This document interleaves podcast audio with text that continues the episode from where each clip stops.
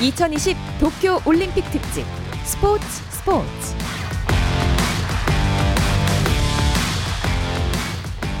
올림픽이 있는 저녁 어떠신가요? 아나운서 박태원입니다. 2020 도쿄 올림픽 특집 스포츠 스포츠. 네, 오늘도 오늘 이슈들 살펴보는 스포츠 타임라인으로 출발합니다.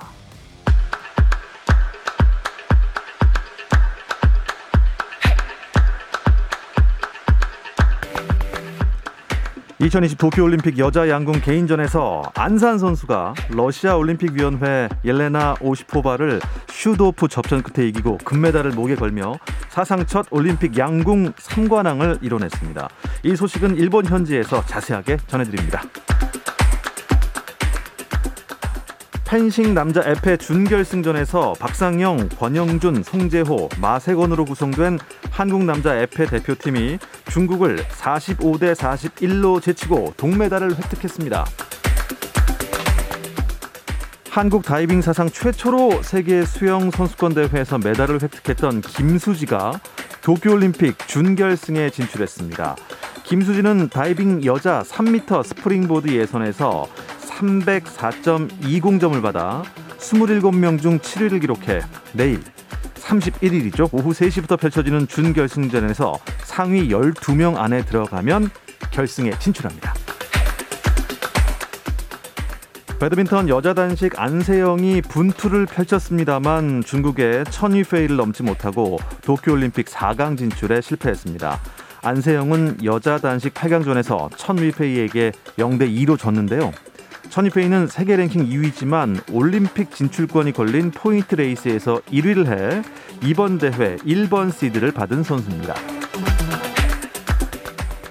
육상 높이뛰기에 출전한 우상혁이 한국 육상 선수들에게 높게만 보이던 결선 라운드의 벽을 넘었습니다. 우상혁은 남자 높이뛰기 예선에서 2m 28을 넘어 결선 진출에 성공했고 8월 1일 오후 7시 10분 꿈에 그리던 올림픽 결선을 치릅니다. 타티아나 스쿤마커가 여자 평영 200m 세계 기록을 갈아치우고 남아프리카 공화국 여자 수영 선수로는 25년 만에 올림픽 금메달을 목에 걸었습니다. 스쿤마커는 여자 평영 200m 결승에서 1분 18초 95의 세계 신기록을 세우고 금메달을 땄는데요. 2013년 바르셀로나 세계 선수권 대회에서 덴마크의 리케 멜러 페데레센이 세운 종전 세계 기록 2분 19초 12를 8년 만에 0.16초 줄였습니다.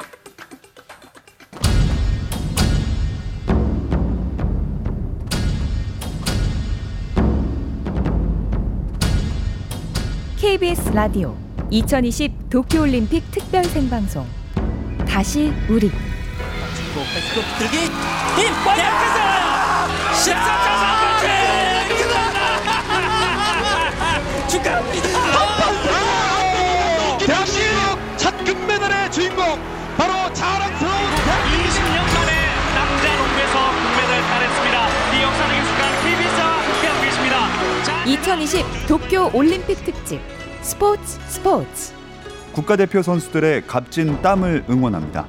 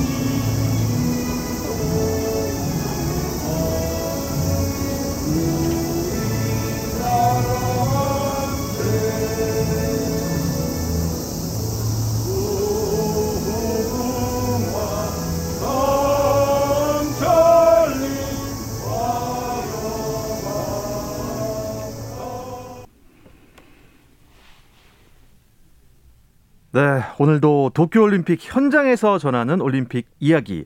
여기는 도쿄 올림픽 현장입니다로 시작해 보겠습니다. 아, 방금 아주 감동스러운 메달 수여 장면 목 어, 소리로만 전해드렸는데요. KBS 도쿄올림픽 라디오 방송단 김세슬아 PD 연결해서 자세한 얘기 나눠봅니다. 안녕하세요. 네, 안녕하세요. 야, 안산 선수가 한국 양궁의 새 역사를 썼습니다. 네, 그렇습니다. 이게 최초인 기록이 많더라고요. 일단 신설된 혼성 종목에서 금메달을 땄기 때문에 양궁 종목에서 3관왕에 오른 첫 선수가 되었고요. 또 이번 도쿄올림픽 전체에서도 첫 3관왕입니다.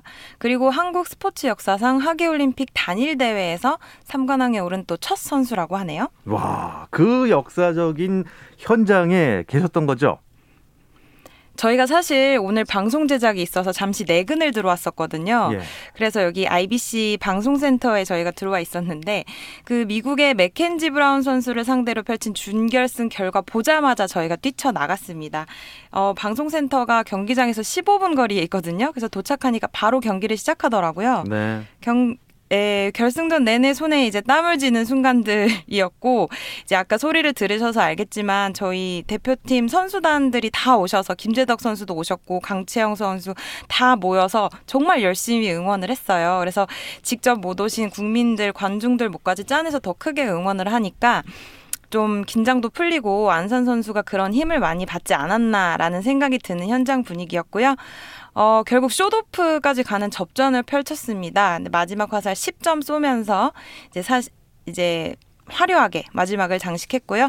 상대인 러시아 50, 50호바 선수가 9점을 쇼도프에서 쏘면서 안산 선수가 금메달을 목에 걸었습니다. 음, 아, 정말 글쎄요. 모든 국민들이 다 지금 한 번쯤 보시지 않았을까 그 명장면이요. 중계를 네. 보다 보니까 뒤에서 뭐 박수 우리 응원 있지 않습니까? 대한민국 네네. 이 소리도 네. 들리고 뒤에서 뭐 파이팅 소리가 들리는데 김제덕 네. 선수 목소리 맞죠?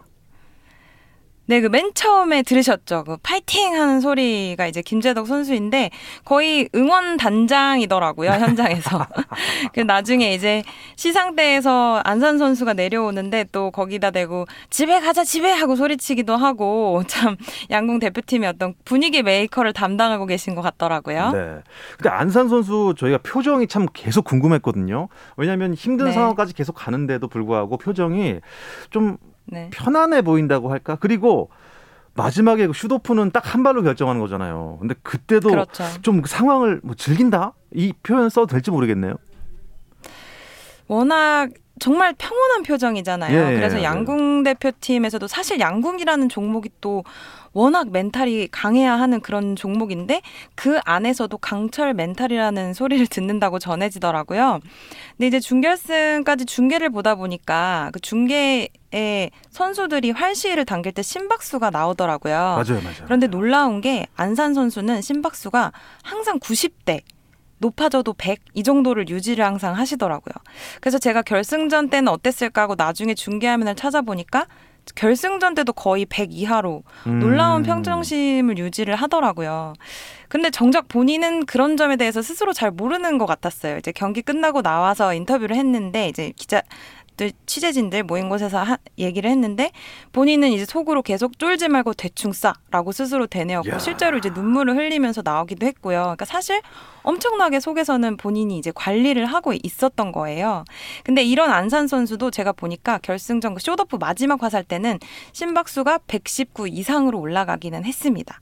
근데 그때 러시아 선수의 심박수는 167이었어요. 아. 그러니까 네 사실 굉장히 평정심을 잘 유지하는 편이긴 한 거죠. 네, 와, 진짜 대단하다는 표현밖에 못 쓰겠습니다. 네. 아, 정말 축하드립니다. 안산 선수 다시 한번요. 그리고 사격에서도 기다리던 메달 소식이 들어왔네요. 네, 드디어 사격팀에서 이번 대회 첫 메달이 나왔습니다. 여자 25m 권총 결선에서 김민정 선수가 깜짝 메달을 선, 선물을 해줬는데요. 어, 여기도 이제 슈도프까지 가는 접전 끝에 이제 거머쥔 은메달이에요. 그래서 사실 경기 중, 중반까지는 김민정 선수가 계속 단독 선두를 유지했었거든요. 그런데 결국 이제 러시아 올림픽 위원회 비탈리나 바차라 슈키나 선수에게 동점을 허용을 하면서 슈도프까지 갔지만 여기서 아쉽게 승리는 음. 내어주고 말았습니다.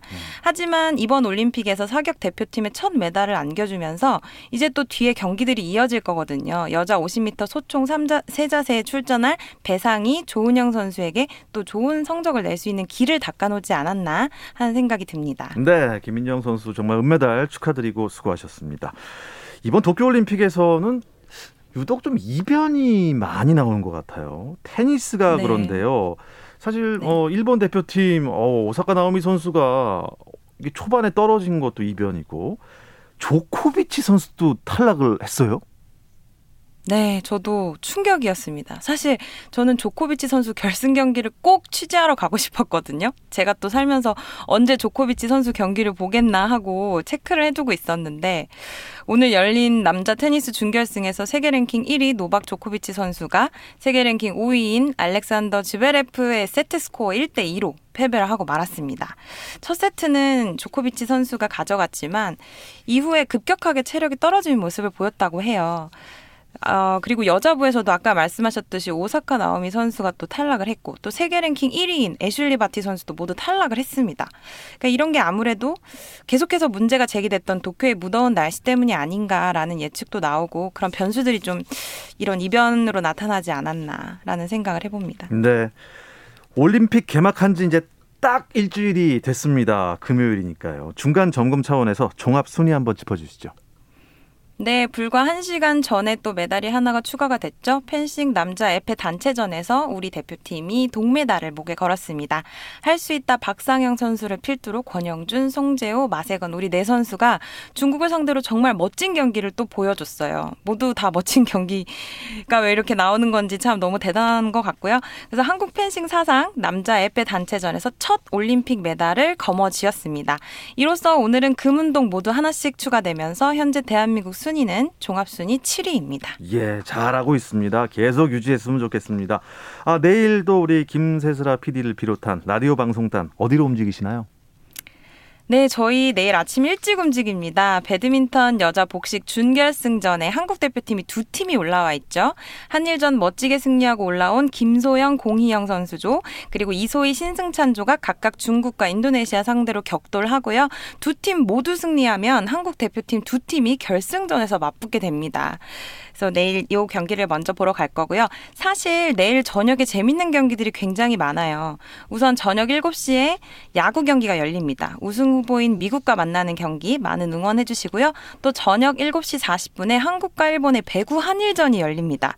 김연경 선수를 필두로 한 우리 대표팀 8강전에 올라갈 수 있을지가 걸려 있는 경기라서 아주 절실한 경기가 될 것 같고요. 또 저녁 8시에는 대승을 거두면서 조 1위로 8강에 오른 한국 축구 대표팀이 멕시코를 상대로 격돌합니다. 어, 저희 이거 세 개 중에 어떤 거 가는지 혹시 아시나요, 박태원 아나운서? 아, 그 구기 종목은 그러면 세개 중에 하나밖에 못 갑니까? 아. 동시간대다 보니까 네 저희가 몸이 세 개로 갈라질 수 있으면 좋을 텐데 또 경기장들이 좀 멀어요. 네. 그래서 저희가 하나만 가야 되는데 저희는 내일 축구장을 갑니다. 우와, 기대하겠습니다. 네 열심히 취소, 취재해서 또 소식 전하도록 하겠습니다. 네. 몸 건강히 잘 취재하시기 바랍니다. 오늘 소식 잘 들었습니다. 고맙습니다. 네 감사합니다. 네. 아, 내일 정말 빅데이군요. 구기 종목의 또 배드민턴 준결승 결승까지. 여기는 도쿄 올림픽 현장입니다. 지금까지 KBS 도쿄 올림픽 라디오 방송단 김세슬아 PD였습니다. 감동의 순간을 즐기는 시간 스포츠 스포츠 박태원 아나운서와 함께합니다.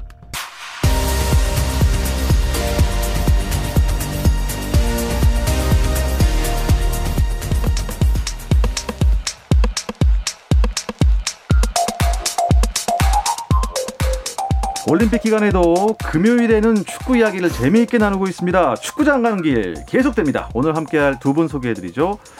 축구장 가는 길에 서류콤비라고 이름을 붙였습니다. 서호정 축구 전문 기자, 또 월간 축구 전문지 포포트의 류청 기자와 함께합니다. 어서 오십시오. 안녕하십니까. 안녕하세요. 반갑습니다. 아, 어, 서호정 기자는 오늘 네. 셔츠가 네 이제 휴가를 갔다 오셨나요? 가실 건가요? 아니면 기분- 마음속에 예, 마음속에. 코로나 때문에 마음속으로만 휴가를 아하. 다녀오려고 합니다. 아, 그러니까 말이죠. 이 휴가철에 또 많이 확진자가 발생해서 또 이동을 좀 자제해야 되고 그래도 마음만큼은 예, 즐겁게 이 더위를 좀 아, 힘들어하지 말고 즐겼으면 좋겠습니다. 지난 한 주간은 뭐 조별리그의 주였죠. 예, 김학범호의. 네.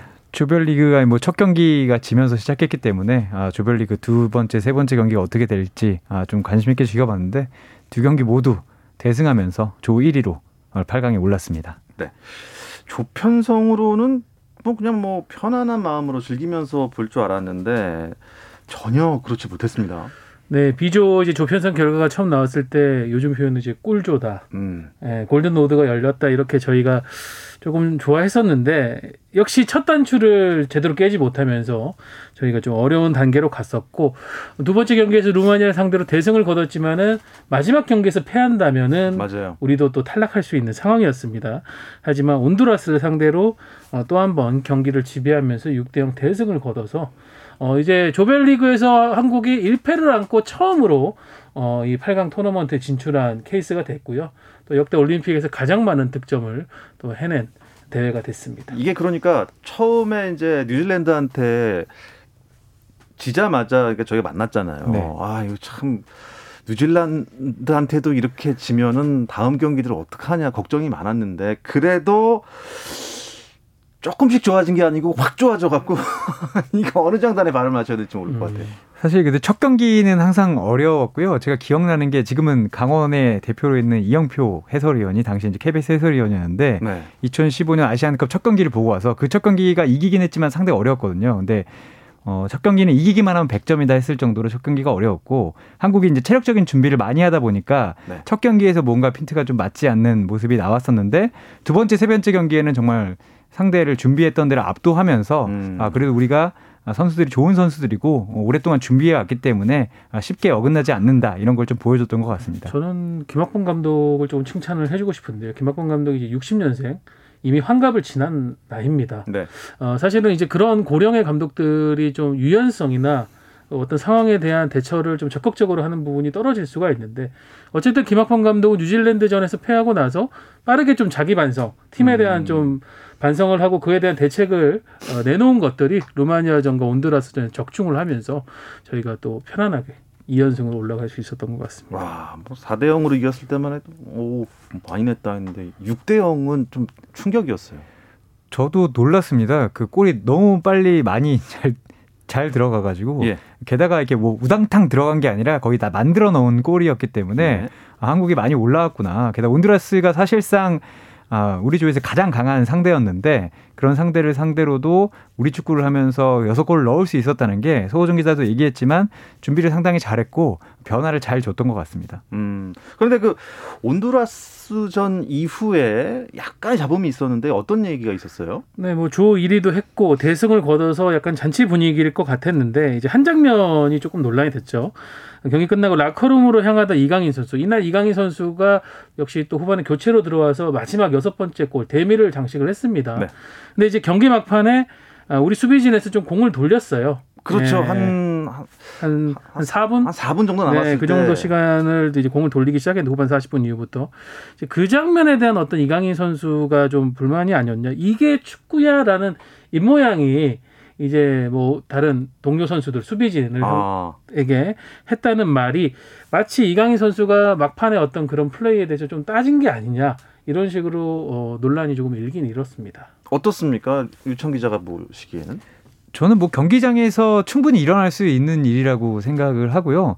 사실은 저는 경기가 끝나고 알았습니다. 왜냐하면 경기가 워낙 잘 끝났기 때문에 아, 그걸 잘 보지 못하고 뒤에 네. 이런 일이 있었다는 얘기를 들었는데 사실은 이강인 선수가 막내인데 그런 얘기를 할 수 있다는 건 팀 분위기가 좋다는 얘기인 거고 음. 그리고 경기에 대해서 끝까지 열심히 하자고 형들한테 얘기할 수 있는 것도 당연히 발언권이 보장되기 때문이라고 생각하고요. 그러면 당연히 김학범 감독이 뒤에 얘기를 했습니다. 내가 지시를 했다. 괜히 앞에 공격수들에게 공을 줬다가 흥분한 상대에게 이제 다칠까봐 내가 주문을 했다. 그리고 팀 분위기는 전혀 문제 없다고 얘기를 했기 때문에 네. 저는 뭐 당연히 일어날 수 있는 일이고 이 정도로 뭐 김학범 감독이 해명을 해야 됐던 거는 이렇게 논란이 됐다는 거를 아마 김학범 감독 뒤에 들었기 때문에 오해를 해소하려고 했던 것 같아요. 음, 팬들의 의견은 좀 어, 찬성도 있고 반대도 있고 그런 것 같아요. 뭐 아무래도 공을 돌린다라는 플레이 어, 움직임 자체가 어떻게 보면은 경기 뭐 끝까지 최선을 다하지 않았다 이런 뭐 스포츠맨십과도 다 있는 문제일 수 있는데 근데 김학범 감독이 적극적으로 해명했다시피 그 부분은 사실 여섯 골 차까지 벌어지면은 온두라스 선수들도 너무 좀 자존심도 상하고 이미 승패가 기울어진 마당에 포기를 하거나 아니면 상대에게 좀 과하게 덤벼들거나 이런 상황이 아, 벌어질 수가 있는 영패를 또. 면하고자. 예, 그렇죠. 그런 상황에서 우리 다쳤을 경우에는 우리 손해가 좀 크기 때문에 그 부분에 대한 의중이 조금 더 컸던 것 같고요. 저는 뭐 김학범 감독의 생각도 이해가 되고 이강인 선수는 정확히 이제 그 부분에 대한 코멘트는 하진 않았습니다만은 의중이 어떻든 간에 뭐 이강인 선수도 충분히 음. 얘기할 만한 부분은 아닌가. 근데 막내가 정말 말씀하신 대로 막내가 그런 발언을 할 수 있다는 건 팀 분위기가 좋다는 얘기예요. 네. 뭐 당연히 축구장에서 뭐 그 유명한 얘기 있지 않습니까? 2000년에 홍, 홍명보 감독한테 명보야 공조라 이런 분위기가 돼야 축구를 잘할 수 있다고 아, 예. 예, 했던 이야기도 있었던 것처럼 존댓말 쓰는 순간 또 이게 그 속, 속도가 느려지고 음. 아, 지금은 우리 뭐 대표팀이 그런 분위기에서는 상당히 예, 좋아진 것 같습니다. 사실 팀이라는 거는 동등해야겠죠. 네. 예, 상하 관계 일단 뭐 밖에 나가서 모르겠지만 경기할 때만큼은 파이팅 있는 모습 저는 뭐 좋아 보입니다. 사실은 뭐 그 장면보다는 오히려 이강인 선수가 골 넣고 이제 야구로 홈런 치는 celebration 하지 않았겠습니까? 맞습니다. 그 전에 뭐 황의조 선수도 양궁 celebration을 했고 오히려 그런 부분을 좀 더 포커스를 두고 본다면은 음. 지금 김학범호는 충분히 분위기가 좋다라고 좋습니다. 볼 수 아, 있겠습니다. 이강인 선수가 이 야구 배트 이렇게 휘두르는 거, 뭐 강백호 선수랑 친하다면서요. 네. 어, 그래서 이제 야구서 잘하라고 응원까지 또 해주셨습니다. 일단 뭐뭐 열골 넣은 거는 일단 잊어버려야 돼요. 왜냐하면 이제 토너먼트니까 네. 한 골을 넣어도 이기면 올라가는 거예요. 그렇죠? 예, 그래서 이제부터는 사실상 우리가 8강에 진출했지만 모두 결승전이라고 볼 수 있습니다. 뭐 조별리그에서는 전혀 생각지 않았던 뉴질랜드에게 0대 1로 졌지만 두 경기 이기면 만회할 수 있는 기회가 있었지만 네. 이제는 우리가 99% 압도하고도 한 골을 내주면 그러니까요. 짐 싸서 이제 한국으로 돌아와야 되기 때문에 어, 이제부터 모두가 결승전이고 말씀하신 것처럼 10골 넣었던 건 잊고 좋았던 것만 가지고 아, 8강전에 임해야 될 것 같습니다. 우리 8강 상대가 이제 멕시코로 결정이 났어요. 멕시코.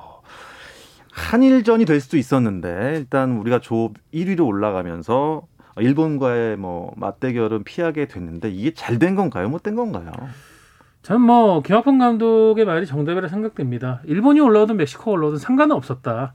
둘 다 비등비등한 전력을 갖고 있고 둘 다 우리에게 쉽지 않은 상대지만은 다만 일본은 이제 조별리그 3전승을 모두 거뒀고 어, 전체적으로 흐름세가 완벽했습니다. 특히 그러다 보니까 마지막 경기 프랑스와의 대결에서 저희가 이제 국내에서 프랑스하고 이미 평가전을 치렀는데 저희는 한번 당하지 않았었습니까? 이제 그 경험이 있으니까는 프랑스가 만만치 않은 상대 그 프랑스를 완벽히 제압하면서 4대 0 승리를 거뒀다. 그 다음 경기를 만약에 우리랑 하게 된다면 우리도 상당히 부담이 있을 수가 음, 있었거든요. 네. 그런 부분을 일단 피한 부분은 차라리 저는 멕시코를 상대하는 게 지금은 낫다고 보여져요. 그런 멕시코 지금 현재 상황 올림픽 축구 대표팀의 멕시코 어떻습니까? 전력이. 멕시코는 항상 강한데 올림픽도 강한 상대고요. 어, 이번 조별리그에서도 8골 넣었습니다. 프랑스에게 여기도 이제 4대 1로 승리를 했었고 남아공에게 3골 터트리고 일본에게 1대 2로 지긴 했지만 어, 일본에게 사실 퇴장이 있었는데 그 이후에 한 골을 따라갔었거든요.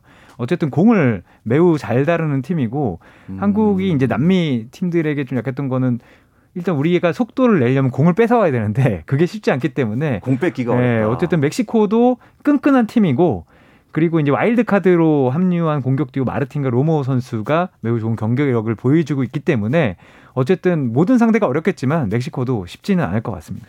멕시코랑은 참 이게 인연이 악연인지 정말 국제대회에서 관문에서 많이 만났던 것 같아요. 월드컵, 올림픽 가릴 것 없이 참 많이 만났고요. 월드컵 같은 경우는 지난 러시아 월드컵 때 우리가 이제 최종전에서 독일을 잡아주면서 그렇죠. 멕시코가 16강에 올라서 그때 한국과 멕시코의 국제 관계가 상당히 우호적으로. 발전하기도 했었죠. 올림픽에서도요 이번이 무려 다섯 번째 만남입니다. 예, 특히 3회 연속 지금 올림픽 본선에서 만나게 됐거든요. 그런데 또 우리가 올림픽에서는 멕시코한테 지지 않았습니다. 아, 지지 않았습니다. 앞선 네 번의 경기는 2승 2무였고요. 지난 리우 올림픽 때도 이번에 이제 와일드카드에 뽑혀 있는 지난 리우 올림픽 때는 연령별 선수였었죠. 권창훈 선수의 결승골로 1대0 승리를 거뒀었습니다. 네. 자, 이 만약에 물론 바람이지만 멕시코를 아주 쉽게 넘어섰어요. 그러면 또 어떤 나라들이 기다리고 있나요? 어, 그렇다면 브라질과 이집트 이제 승자랑 만나게 되는데 네. 가볍게 넘어섰으면 좋겠네요. 예.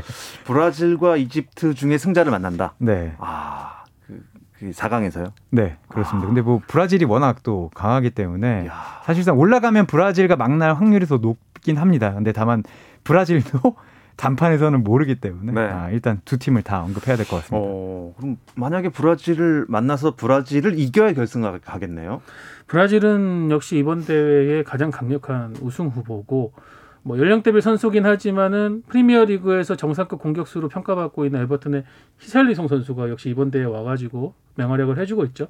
지금 조별 리그에서만 다섯 골 넣으면서 득점 1위를 달리고 있고 또 베테랑 알베스 선수도 지금 와일드카드로 와 있고 전체적으로 전력이 상당히 좋은 팀이기 때문에 부담스럽긴 할 겁니다. 2012년 런던 올림픽 저희가 이제 동메달 딸 때도 4강에서 브라질 만났는데 그때 좀 완패를 했었거든요. 어, 하지만은 일단 우리가 멕시코를 상대로 해가서 승리를 거두면서 3연승으로 흐름을 타게 된다고 하면은 4강에서 뭐 브라질을 만나든 이집트를 만나든 음. 우리도 해볼 수 있다고 생각합니다. 근데 너무 앞서가면 또 괜히 앞서갔다가 큰일 날 수가 있으니까 일단 멕시코 대비를 잘해야 됩니다.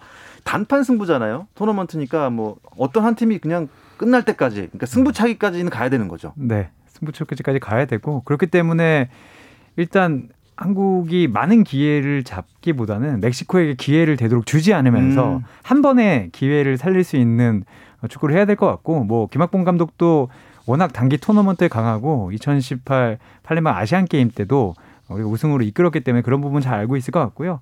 그래서 일단은 우리가 10골을 넣었지만 어 8강전에서는 수비부터 단단히 지키는 게 수비. 좋지 않을까라는 생각을 좀 해봅니다. 해야 된다. 네. 어떤 선수가 키플레이어로 나서면 좋을까요? 저는 역시 황의조 선수가 예, 온두라스전에서 이제 해트트릭을 하면서 황의조 선수가 1, 2차전에 막혀 있던 득점에 물꼬를 텄는데 이게 어떻게 보면 지난 아시안 게임하고도 약간 흐름이 비슷합니다. 황의조 선수가 그때도 이제 조별리그보다는 토너먼트에 들어와서 폭발력이 이제 발휘가 되기 시작했는데 이번에도 마태형으로서 어, 또 와일드카드 공격수로서 어, 득점 부분에서 책임감을 갖고 열어준다고 하면은 어, 멕시코를 상대로 우리가 승산 있는 경기를 할 수 있을 것 같습니다. 다른 8강 대진 일정 좀 알려주시죠. 네, 일본과 뉴질랜드가 내일이죠. 어, 토요일 오후 6시에 경기를 하고 그 2시간 뒤에 이제 대한민국 멕시코가 경기를 합니다. 그리고 30일 같은 날 오후 5시에 스페인과 코트디부아르 그리고 오후 7시에는 브라질과 이집트가 맞붙습니다. 어, 스페인과 코트디부아르가 제일 처음 하네요. 네. 음, 자, 이 여덟 개 나라가 정말 만만치 않아 보이는데 그래도 일본과 뉴질랜드 이 경기는 조금 일본이 수월해 보이는 것 같기도 합니다.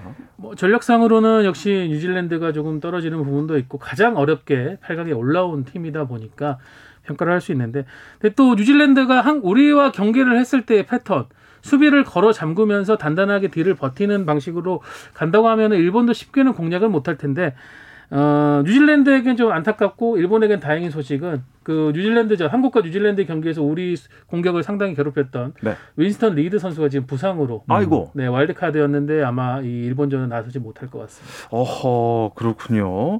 자, 그렇다면 또 그- 이것도 앞서 나가는 얘기일 수도 있지만 일본이 만약에 4강에 진출했다. 그러면 스페인과 코트디부아르 중에 승자랑 맞붙겠네요. 네, 스페인과 코트디부아르 승자 맞붙는데 스페인이 명단 자체는 상당히 화려합니다. 어, 유로 2020에 다녀온 선수들이 6명이나 바로 어? 유로 짐을 싸서 왔을 정도로 강력하고 뭐 바르셀로나 선수들도 대거 합류했을 정도로 강력한 모습을 보이고 있는데 코트디부아르가 어, 만만치 않은 게 브라질에게 0대 0으로 비겼거든요. 여기도 이제 맨체스터 유나이티드에서 뛰는 에릭 바이 선수가 그 와일드 카드로 나와 있고 어, 이 두 팀은 둘 다 이제 공을 잘 차고 어, 각자 의 장점이 있기 때문에 저는 오히려 여기가 더 이변이 나올 가능성이 높다고 오, 보고 있습니다. 정말로요? 네. 그러면 어, 4강전은 일본과 어느 나라가 붙을 것 같습니까? 그냥 뭐 예측입니다. 저는 스페인이 예, 올라와서 어. 개최국에게 좀 힘든 시간도 한번 아, 시련을. 주겠습니다. 알겠습니다. 네, 축구도 올림픽 기간 동안 최대한 오랜 시간 이런 감동을 전해줄 수 있기를 기대하면서 이번 주 축구장 가는 길 여기서 마무리하도록 하겠습니다. 월간 축구 전문지 포포트의 류청 기자 그리고 서호정 축구 전문 기자 두 분과 함께했습니다. 고맙습니다. 감사합니다. 감사합니다. 주말 스포츠 스포츠도 함께 해주시고요. 저는 월요일 8시 30분에 올림픽 소식 다양하게 준비해서 다시 찾아오겠습니다. 박태원의 스포츠 스포츠 스포츠